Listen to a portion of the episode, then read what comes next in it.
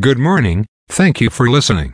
I will bring you up to date on various stocks, bond, currency and commodity price changes and give highlights of today's news. Please subscribe to the podcast for automatic downloads. As of 6:33 a.m. stock market futures are higher. Standard & Poor's Toronto Stock Exchange Index futures are up 3.9 points to 1230.6. Standard & Poor's 500 futures are up 18.25 points to 4582.5. Nasdaq futures are up 122.5 points to 15,693.5.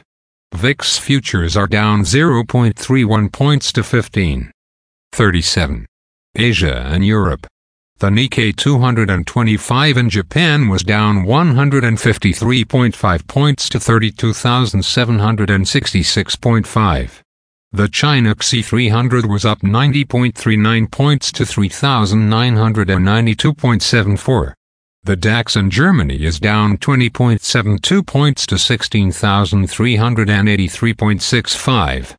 The CAC 40 in France is down 21.52 points to 7,443.6. The FTSE 100 in London is up 5.71 points to 7,698.98. Commodity markets. Gold is up $6.60 to $1,952.50. Silver is up 1 cent to $24.38. Crude oil is down 23 cents to $79.86. Copper is up 1 cent to $3.89. Natural gas is down 1 cent to $2.58. September corn is called to open lower at $5. 23. August soybeans is called to open lower at $15.09. September wheat is called to open lower at $7.02. The Canadian dollar is 1.323.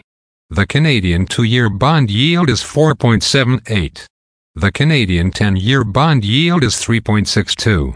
The United States two-year bond yield is 4.87. The United States 10-year bond yield is 3.97. Bitcoin is at $29,205.60.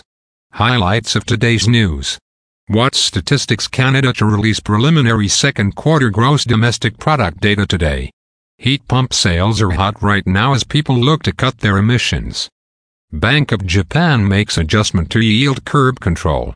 German economy did not grow in the second quarter. French inflation down to 4.3% in July. Again, thanks for listening. For automatic downloads, please subscribe on a podcast app or platform. And please consider leaving a rating on the podcast app or platform. It helps grow the show. Thank you.